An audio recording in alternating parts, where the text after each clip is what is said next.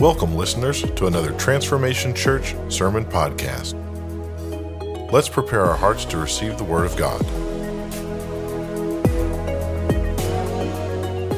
Yeah, come on. What's up, church? Good morning. Let's give it up for Jesus in here, real quick. Come on. Are you glad that He saved you, set you free, gave you life? I'm so thankful for Him. I wouldn't be here without Him. He is our life. Come on, He's got bread from heaven. He's got water for your soul. He's got freedom for your mind. We're in a series called Head Trauma. Uh, and someone came to me the other day and said, What's that series we're doing? Head case. and so, uh, let me just say, it can be head case too. Anybody ever felt like a head case? You know what I mean? I, I know there's been times in my life that I felt like a head case, and so um, we're in, it's called head head trauma. And and the reality is, we've all had moments where we feel like a head case or head trauma, or we deal with things in our mind, and Satan's after your mind. Uh, God wants your mind, and the enemy wants your mind. Uh, the battle's in the mind. The mind is the gateway to the heart. And so uh, I'm going to jump right into uh, attacking the enemy today. We're going to be bold and uh, we're going to go after anxiety today. Is that okay? Anybody ever dealt with anxiety? Come on, can we be honest in here? And I'm believing today is going to be a, a, a, new day for that battle for you, and that God's going to, uh, it might be the, the beginning of the end for anxiety in your life today, is what I'm believing. Um, the Bible says this it says in Proverbs 12 25, anxiety in the heart of a man causes depression, but a good word makes it glad. And, and so we talked about depression last week, but depression doesn't cause depression. It says anxiety in the heart of a man causes depression. Anxiety in the heart of a man. Well, anxiety doesn't start in the heart, it starts in the head. And so when you begin to have anxiety in the mind, all of a sudden your mind begins to be taken by that, and then that begins to drop in, into the heart. And that's where the heaviness and the depression comes from. And so, so we want to go after anxiety today. Anxiety is a tough enemy to fight. And I'm going to give you some reasons why here today, but I'm going to deal with a verse in Second Corinthians 10. Uh, many of you have heard the verse, and then I'm going to jump to the book of John and deal with anxiety. The battle is for your mind. The enemy wants your mind, God wants your mind. The mind is the Garden of Eden. The mind is the place that God's promises are planted, and it's where the enemy wants to attack so that you can't get the fullness or the harvest of the promises that God has for your life. It says this in 2 Corinthians 10 13. Keep in mind, Paul's talking to believers, talking to Christians. Can Christians struggle with, you know, different uh, strongholds? Well, this is very clear. It says this For though we walk in the flesh, we do not war according to the flesh, for the weapons of our warfare are not of the flesh uh, but mighty before God to the casting down of strongholds. And then listen to this casting down imaginations. One, one, one, translation says casting down arguments. So you could say imaginations or arguments right there. Casting down imaginations or casting down arguments or destroying arguments uh, or imaginations in every high thing that exalts itself against the knowledge of God. So every high thing, every lofty thing. One translation says every lofty opinion. So, every lofty opinion, every opinion that tries to make itself bigger than God, every opinion that you have that's not God's opinion, Every opinion that the, the media has that's not God's opinion. Every opinion the doctor carries that's not God's opinion. Every opinion that tries to exalt itself makes itself lofty. When it gets lofty, you can't see over it, so you can't see God's truth. It says you have power to bring those opinions down and lower them. They try to exalt themselves against the knowledge of God. Listen, not God, against the knowledge of God. They exalt themselves against you, what you know about God. They come, they try to get higher than what you know God is good, they try to say he's not. That you know God's a healer, you know God's eternal, you know God's a forgiver, you know God is creator. You, and so these things try to exalt themselves against what you know about God. And then it says you have the power to destroy that, dismantle that, to, to, and then it says, and bringing every thought into captivity to the obedience of Christ. So we destroy arguments, we destroy imaginations, and then we bring thoughts into captivity. The fight is for your mental health. The fight is for our head trauma. The fight is to get us to where we can see ourselves the way God sees us and the world around us the way God sees us. And here's a couple thoughts. It says we have weapons of warfare. We have weapons of warfare, not weapons of battle. It says the weapons of our warfare. What does that mean? That this is a long-term campaign. This is not one battle. This is your life that you have weapons the rest of your life to, to, to do warfare, that you and I are going to be in a campaign called warfare the rest of our life with how we think and how we see God's kingdom versus the world's kingdom, and that you and I have these weapons to destroy strongholds. That strongholds are actually fortified enemy encampments of thinking in your mind, they're reinforced thought patterns that you carry in your mind. about yourself, about others, about God. And so Paul says that you have the ability to destroy, dismantle. So again, that's not an overnight thing, that's a dismantling process that you can begin to attack the foundation of the thought processes that the enemy's allowed to be reinforced in your mind about your world, who you are, how you think, your marriage, your job, your neighbors, your friends. You can begin to destroy those things that aren't of God, right? Casting down imaginations or destroying arguments, every high opinion. Listen to this the word imaginations and arguments are interchanged there. Very important for you to get this. The word imagination has the root word of image. We're an image driven society. You are an image based, you, you take in images all the time. It says that you have the ability to, to pull down images or arguments. Can I say this to you? Images drive arguments. Images fuel arguments in your mind. What do I mean by that? Um, I was uh, having a really rough day this week and um, was leaving somewhere and uh, there was an accident, an extreme accident on the road, and a motorcyclist hit uh, an F 150 Ford truck going about 80 miles an hour. And uh, he, he was dead on the scene. And so I, I actually was one of the first ones on the scene at the stop sign where it all just happened. One of our awesome police officers named Tucker um, was on the scene right after that. And so we were praying. I pray, I was sitting there praying, just they were trying, and I pulled up on them trying to resuscitate him. Um, and then, and then that was a tough image to see. I've never seen anything like that in the street. I've been in hospitals and emergency rooms, prayed for people that had passed away and things like that, but never out in the road in an accident like that. And so, as I was in there, I just, it's hard, you know, you go about your day, you leave the scene, you go about your day. And I just had this image. I just took in this image, and that's like, God, how am I supposed to feel? What my day? Like, I just, and I didn't even really know how to process all that. And I just, you just, it's just weird. You go on about your day. Like, okay, it's like, I don't want to be desensitized to that. And I prayed. And, and so then the next morning, I was in my office um, at home in my chair and just studying and praying. And my son was leaving for school. Um, he goes to Pellissippi his first semester, and he and he's at the back door, and, he, and I hear him say, "Bye, Dad." And it and it just hit me, boom! Like like just just the, all of it from the day before, and I just began to weep and I said bye to him, and, but I began to weep and I began to think in my mind, like, this is that the last bye? That young man on the motorcycle didn't know his last bye. And I began, and then that's okay to feel like, is that, you know, that? And I began to get perspective on some things. But then all of a sudden, the enemy began to bring arguments based on the image I saw the day before. And he said, What if this is his last day? And what if you never see him again? And, and, and you don't ever know. And all these, all these arguments, the enemy began to feed my mind based on the image I saw the day before. So what did I have to do? I had to take control of those thoughts. I said, No, my children are protected. My children are guarded by angels. My children have the word of God in their life. My children shall live and not die. My children are called by God. I began to, to fight that argument or that lofty thought that the enemy tried to make higher than, than the truth I know about my family and kids. It says that you would break every thought into captivity. It's so important. Listen to me. You can't fight things in the dark. You don't have the equipment to fight the dark. Predators have that. You don't have that. And so and so literally you have to have the light. Lucifer is always trying to exalt himself above Jesus, above God. Remember in the Bible, he said, I will exalt myself, I will exalt myself, I will exalt myself. He couldn't, he can't. And since he can't exalt himself higher than God, he wants to exalt himself to you higher than what you know about God. And so he's constantly trying to put an image or an argument into your mind above who God is. And I need Jesus. I need the light of God. I need to bring every thought into obedience to Christ. Hear me. It doesn't say that you kill every thought. Some of you are so upset because you can't kill that thought. It doesn't say you kill every thought, it says you take every thought captive. It says you control every thought. It says that if you have the ability to maybe not kill the thought, but if you can control the thought, you can stop the thought from killing you.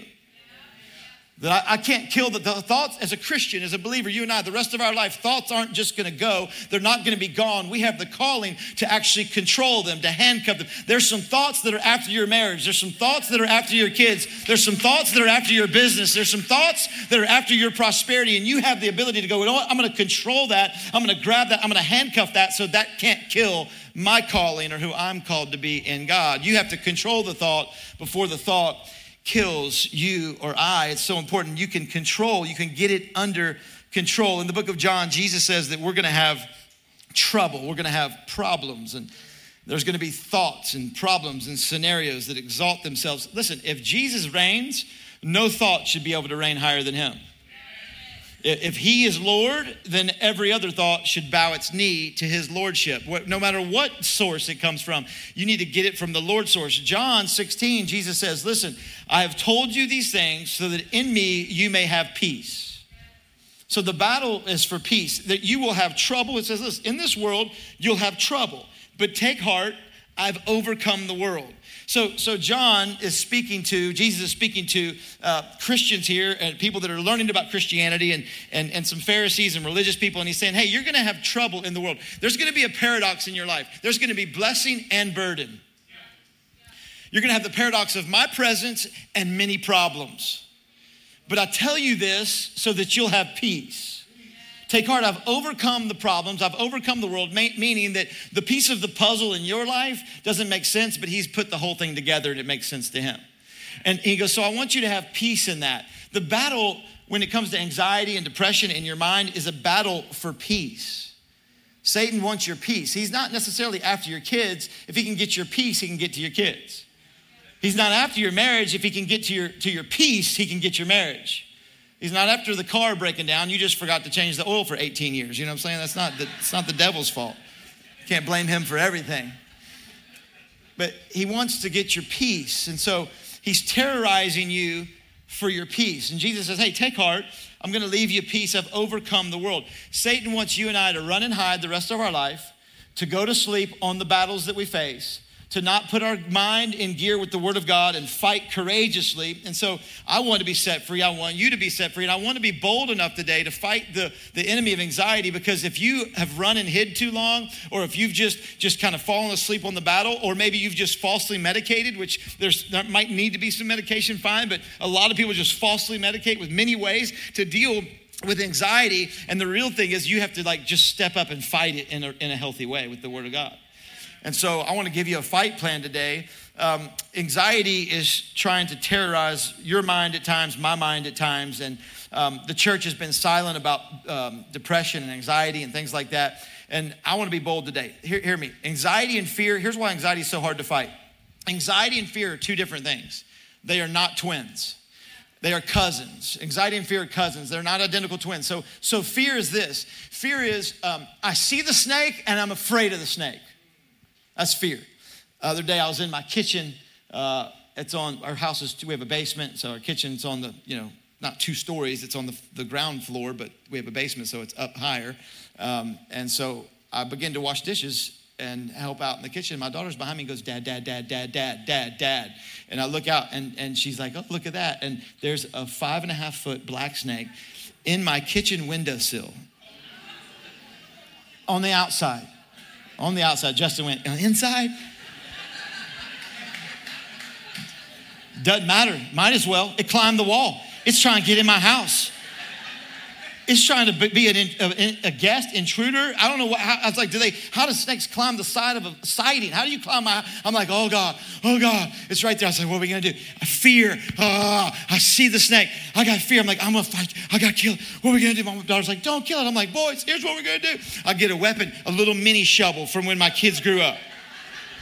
Thank God my windows, they don't just go up, they pop in. Because I couldn't, I'm getting a strategy here to fight this thing. I couldn't just raise the window up because it's gonna come right on in. It was in the track of the window right there, just kind of down and grew and it just winded up and down in the track. I'm like, oh, what? and so I was like, here's the strategy. I'm gonna pop the window in and I'm gonna get this little shovel. It's about a two, a two foot shovel. I'm gonna reach over the window where it's popped in and I'm gonna dig the snake out of the groove and just flick him to the ground. Boys, I want you to be down there and kill him when he, when he gets to the ground.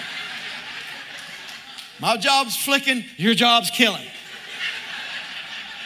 So I, so I, I, began to do it. I, put, I popped it in, and the snake there. I reached in there. I was like, oh God. And the snake just starts coming back up, coming back up into the house. I'm like, ah, ah, ah. that's how I was exactly doing. My daughter's behind me laughing. My wife's like, film it, film it.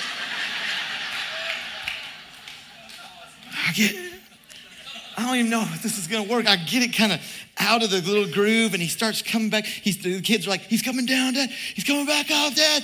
And I just flick him down there. He comes, he falls down. The boys were jumping and he goes into the mulch and just slithers down under the mulch. I'm like, oh no.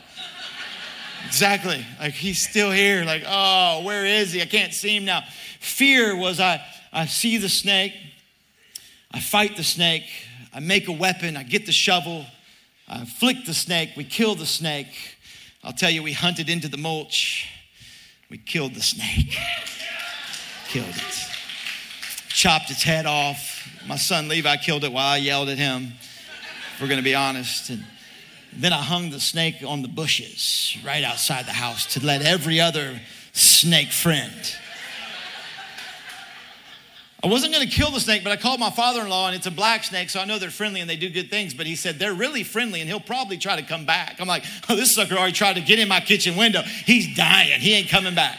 My daughter's like, Dad, no, no, no, no, keep him. I'm like, no, no, no, we're killing him. We hung him up out there right in the bushes to let all the other snakes know. Fear, fear made a weapon and fought the snake. Anxiety, anxiety says, is there another snake? I don't see it. Are there two? Is it, is it, is it coming, is it really dead? I saw it twitching out there in the bushes, but it's gone and it's not there tomorrow morning. And in, in reality would say something ate it because it's a dead snake. But in my mind, anxiety says it ain't dead. It's Jason, the killer snake, coming back. Anxiety would say, is there another boyfriend snake? Some of y'all know him. Is there another girlfriend snake?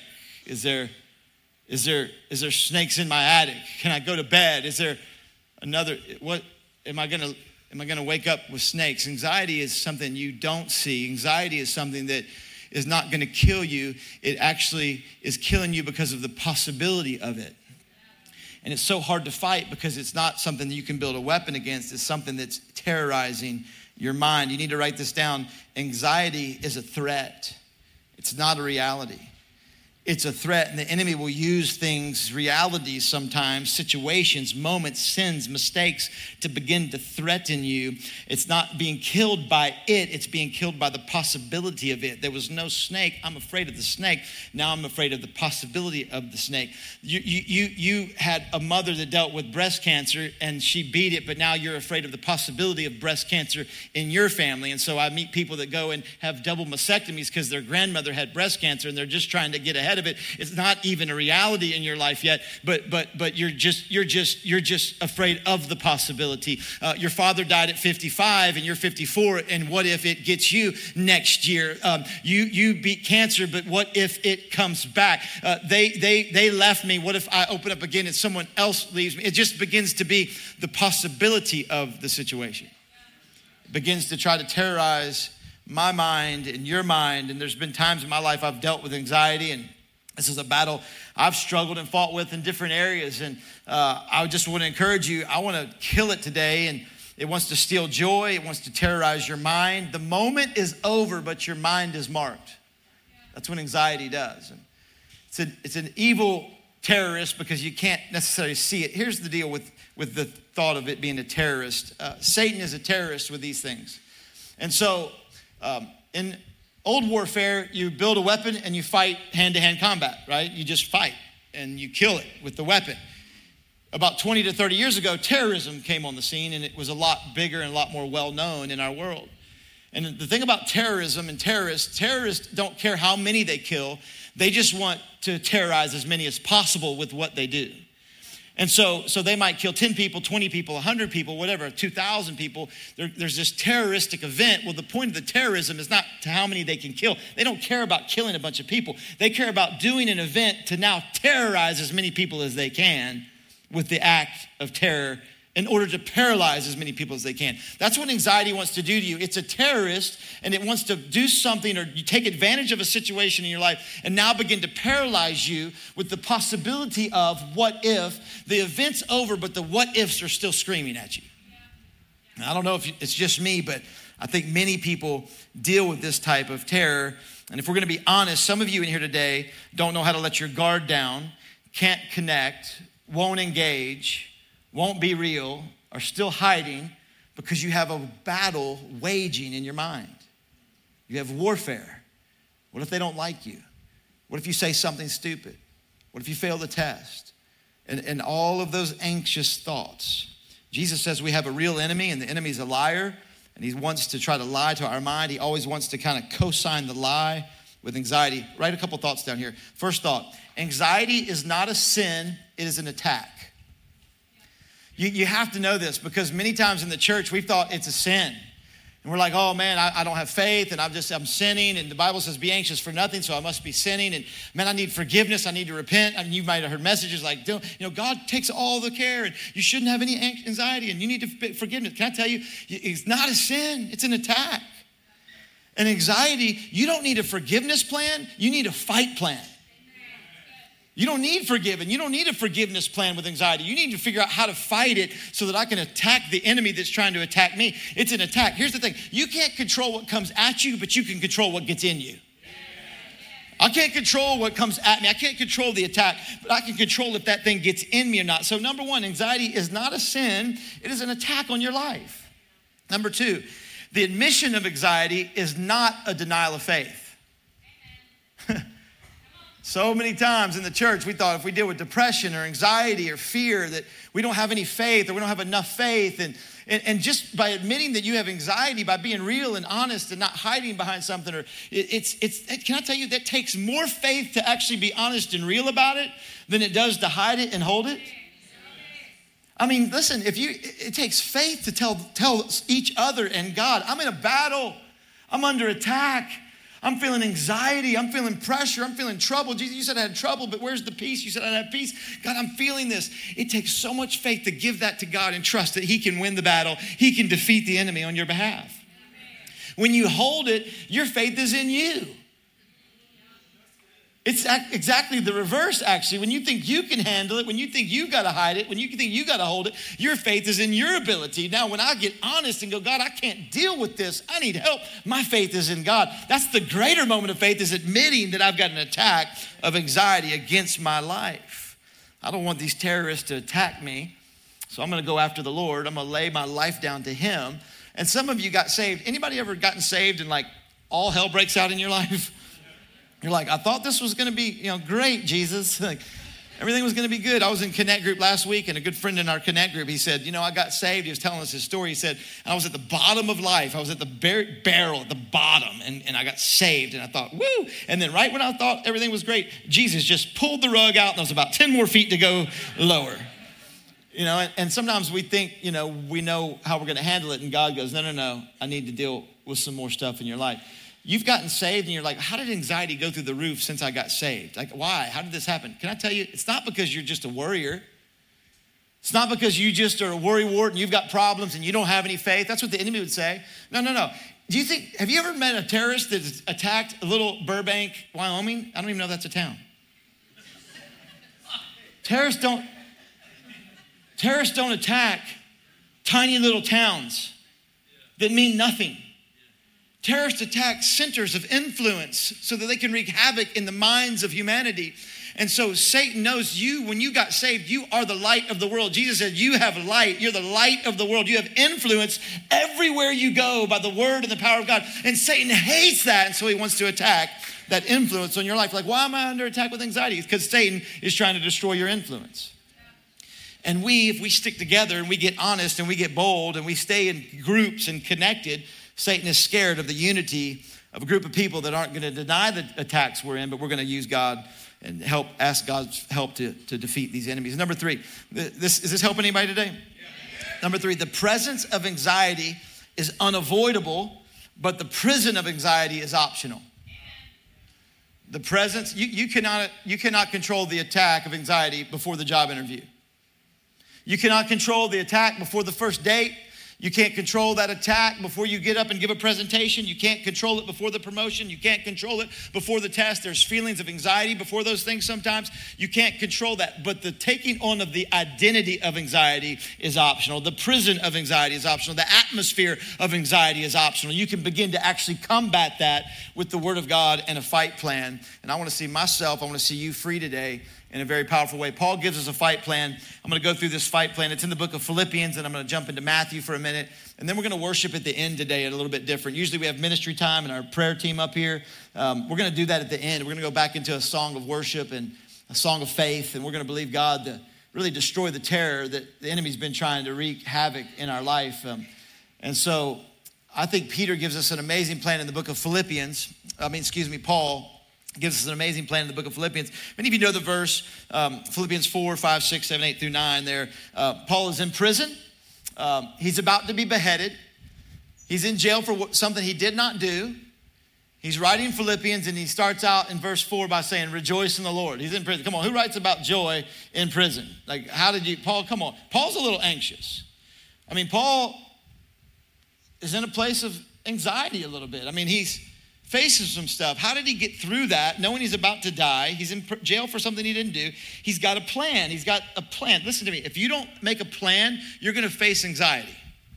You've got to have a plan. Paul in Philippians 4, verse 4, this is what he says Rejoice in the Lord always. Again, I say rejoice. Many of you know that verse, but I just began to dig into it. Do you know what the word rejoice means? It doesn't just mean be like worship, rejoice. Rejoice. Re means do it again. Joyce means be joyous. So it literally means be joyous in the Lord again. Again, be joyous in the Lord. I say always. Paul, so you could say it like this. He says, Be joyous again in the Lord always. Again, I say, Be joyous again. Be joyous in the Lord again, always. Again, I say, Be joyous again. It's like the most redundant verse in the Bible. What Paul is saying is, you and I are going to have a lifetime ability to decide to rejoice again and rejoice again and rejoice again and rejoice again and rejoice again. And you're going to face stuff every day and anxiety and depression and fear and situations at work and people you don't like and scenarios that happen and all. You're going to face so many things. And Paul says, rejoice again. And again, I say, rejoice again and rejoice again always. You know, you know why this is so powerful? Because science has proven your mind cannot be anxious and grateful at the same time. Scientifically, your mind cannot be anxious and grateful anxious and rejoicing at the same time. It can't be. That's why when we worship in here, many times when we put our hands up, when we sing, some of the times the only reprieve that you guys get in your mind is when you come in here and you worship. And that's what it's meant for to put my hands in the air and to worship God so my mind is not in the flesh thinking about all the week. Some of you that still allow your mind to race and run, I would tell you put your hands in the air, sing the songs on the screen, and watch your mind actually begin to settle in to peace that God has for you. It's not just because we do worship. It's not just we sing a few songs to entertain us. No, it's the battle. It's the warfare plan. It's how we fight the anxiety that comes after us. He says, Rejoice in the Lord again. I say rejoice again. And then he says this in verse 5 Let your gentleness be known to all men. The Lord is at hand. That's a weird verse for anxiety. Let your gentleness be known to all men. What that actually is saying is rejoice in the Lord and then let your gentleness be known. You know what the word gentleness is? It's the word moderation. Let your moderation be known to all, for the Lord is at hand. Be, be a moderate. What's a moderate? Somebody in the middle. Be a moderate when it comes to emotions, when it comes to anxiety, when it comes to depression. Be a moderate. Be in the middle. What he's saying is here's what he's saying don't, don't go to extremes with your emotions. Don't go to extremes. Be a moderate. Be in the middle. Don't let your emotions or anxiety drag you to extremes. Or you can say it this way your drama ain't gonna become my drama. I'm not going to let your drama be my drama mama. Is that all right? Or, or if I have trouble over here, that doesn't mean there's trouble everywhere. Be moderate. Be moderate. Be moderate. That my my my fault, my flaw is that when I have trouble here, the whole ship's sinking. That's just my personality, right? Sound the alarms. Some of you are like, that's our pastor? He's our leader? that's in the flesh, okay? When I'm in the spirit, no. I get back to prayer, okay? I get back to doing the plan. But but but some of you, just there's one problem here, it doesn't mean that everything else is a problem. It means like we're gonna deal with this, and God can deal with that, and everything's okay over here. I'm not gonna let every wave and every wind toss me. I'm gonna be moderate. I'm gonna be in the middle. I'm gonna let my gentleness be known to all people because God is at hand. Then he goes on in verse six and he makes the most craziest statement, illogical phrase ever do not be anxious about anything. What, Paul? You're in prison. You're about to get your head chopped off. You're, you're, you're waiting to die. You're writing this and say, don't be anxious about anything. That's why a lot of times we think it's sin because of this verse right here. Can I tell you, no, no, no, it's not. That's not what Paul's saying. He's not saying don't ever have the feeling of anxiety. He says, don't be anxious for anything. Do you know in the iBook, um, the number one downloaded book in the iBook is the Bible in the world? And do you know, out of all those that download the Bible in the world, the number one highlighted verse is not John 3 16. The number one highlighted verse is not Jeremiah 29 11, for I know the plans I have for you. The number one highlighted verse in all the world is be not anxious for anything. Maybe anxiety is the terror that's holding you back from all that God wants for you today. Maybe the battle of anxiety is what holds me back from all that God would have for my life. Paul says, Be anxious for nothing. The word be anxious, it's present tense, but it's not just, it's not passive, it's active. Meaning this, meaning this. It's not saying don't ever feel anxiety before a test. Don't ever feel anxious about a situation. He said, don't become the action of anxiety. Don't, don't be that. Don't let it become your identity. Don't, don't begin to act out on that every step of the way. Don't begin to let your life be led by that identity any longer. Don't be it with your actions. Don't be anxious for anything. But he gives us a solution. Well, what do we do then? What do we do? He says, but by prayer and supplication, but by getting on your face and crying out to God, by sitting in my leather chair when my son says bye and weeping with the power of God and the Holy Spirit, going, God, I can't protect my children, but you can. With prayer and supplication, with prayer, humbling myself, coming in here and, and putting my hands in the air, even when I don't feel like it. I've never done it. And I don't know what this means to worship. And everybody's putting their hands up and looking at the ceiling, wondering who they singing to. Like, like I'm gonna humble myself and I'm gonna sing the songs and I'm gonna, I'm gonna, I'm gonna make prayer and petition a part of my life with, with, with thanksgiving. He says, with thanksgiving. With thanksgiving, make your request known to God. What he's saying is don't allow the burden to eclipse the blessing. Don't let the burdens in your life be bigger than the blessings. That if you can get your focus right, you can get your feelings right. If you can get your focus right, you can get your feelings right. Like, I'm going to look at thank you, God, for this and thank you for that. And God, I'm, I can't handle this, but I'm humbling myself before you. I'm praying. Here's the fight plan God, I need you, and I'm not going to be anxious because I'm going to pray and I'm going to lay my life down, and I need you. And God, I'm thankful. Thank you, thank you, thank you. With prayer and thanksgiving, with thankfulness make my request known to God. And the peace of God that passes all of me trying to figure it out. The peace of God that makes me want to figure out all the puzzle pieces and puzzle parts and the situations of my life and others' lives, that, that, that peace that goes beyond my understanding, it's bigger than me figuring it out, will guard my heart and mind in Christ. That you have a guard, that you don't have to be fearful, you don't have to hide, you don't have to hold your, your, your life back. You have a guard. There's something that actually guards you. A guard goes before you, goes behind you. You have a guard called peace that goes before you. Paul says, There's a guard on my life. And then he says this in verse 8 Finally, brothers and sisters, he turns it to family. He goes, Hey, finally, family, family, brothers and sisters. Hey, hey, family, brothers and sisters. Listen, if you're anxious, hey, listen, if there's anything praiseworthy, if there's anything noble, if there's anything of a good report, if there's anything full of virtue, if there's anything that's, that's good, think, think on these things. He's saying, hey, brothers and sisters, your life goes in the direction of your thoughts. And I, I need you to begin to think on these things. And he says, hey, you, you, know I've been with you. He goes on to say, he's talking to the family, the things which you learned and received and heard and saw in me. Hey, I've been with you. The things you learned and that I passed on to you and that you received and you saw in me, the, the things you saw me practice. These do. Do these things.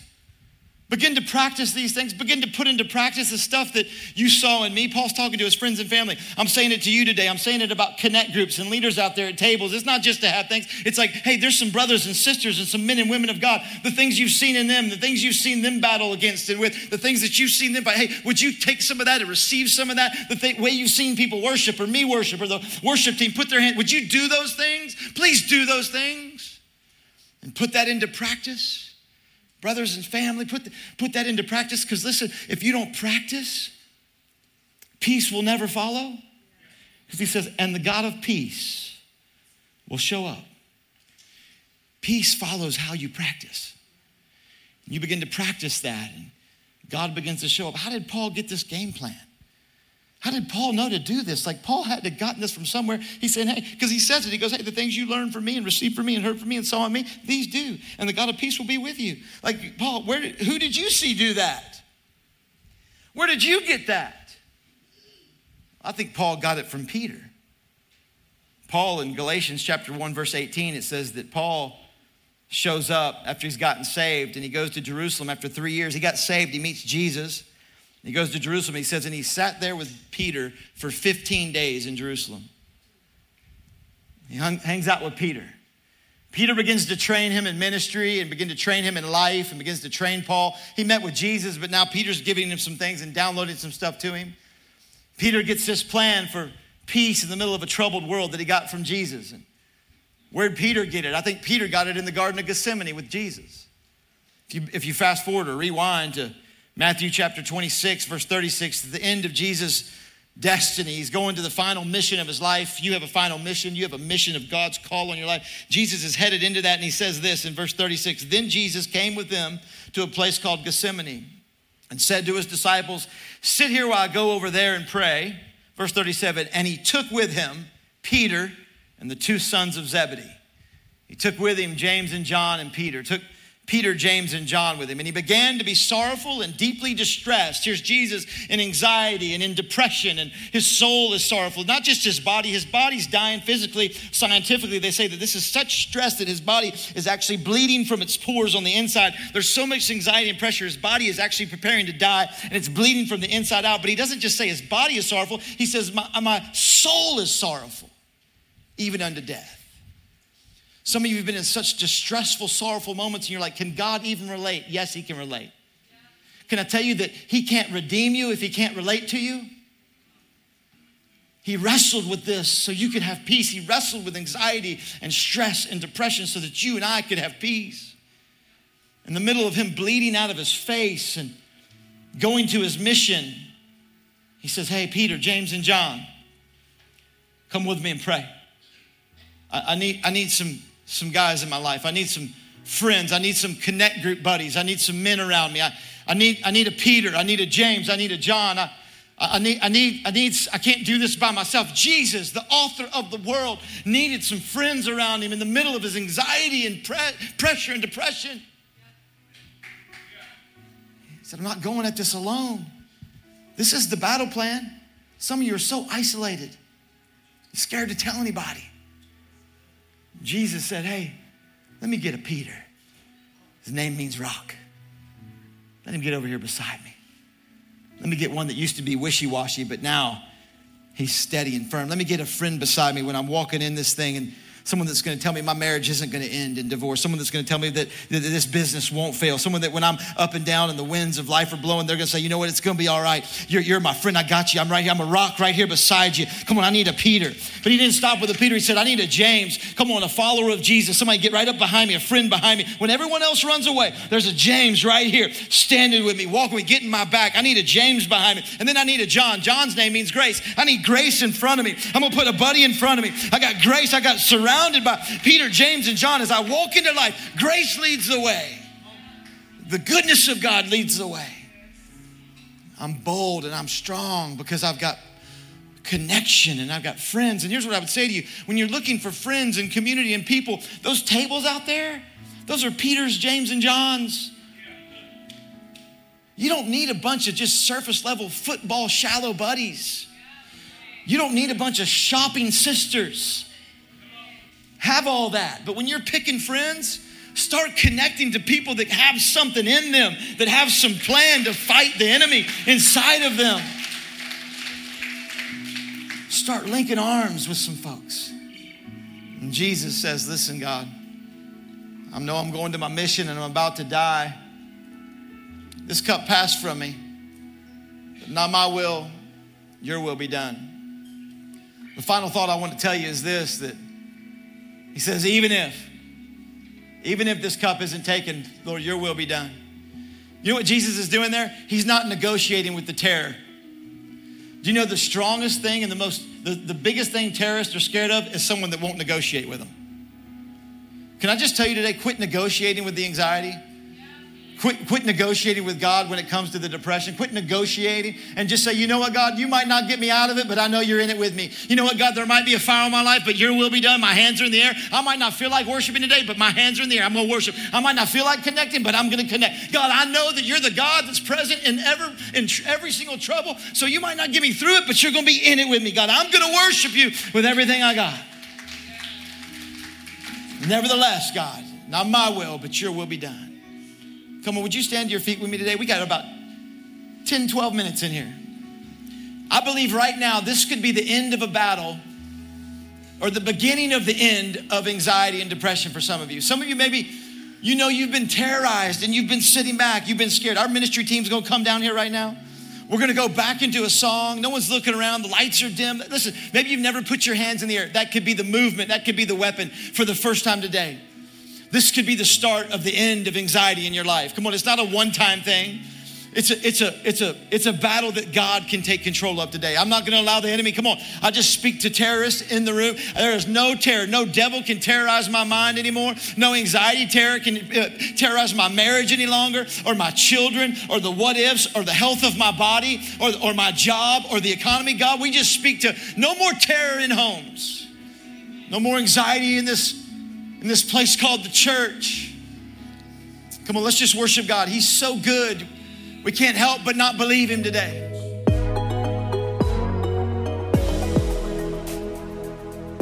Thank you for listening to another Transformation Church sermon podcast. If you would like someone to pray with you, or if you would like some ministry materials, please email us at hello at transformationchurch.us.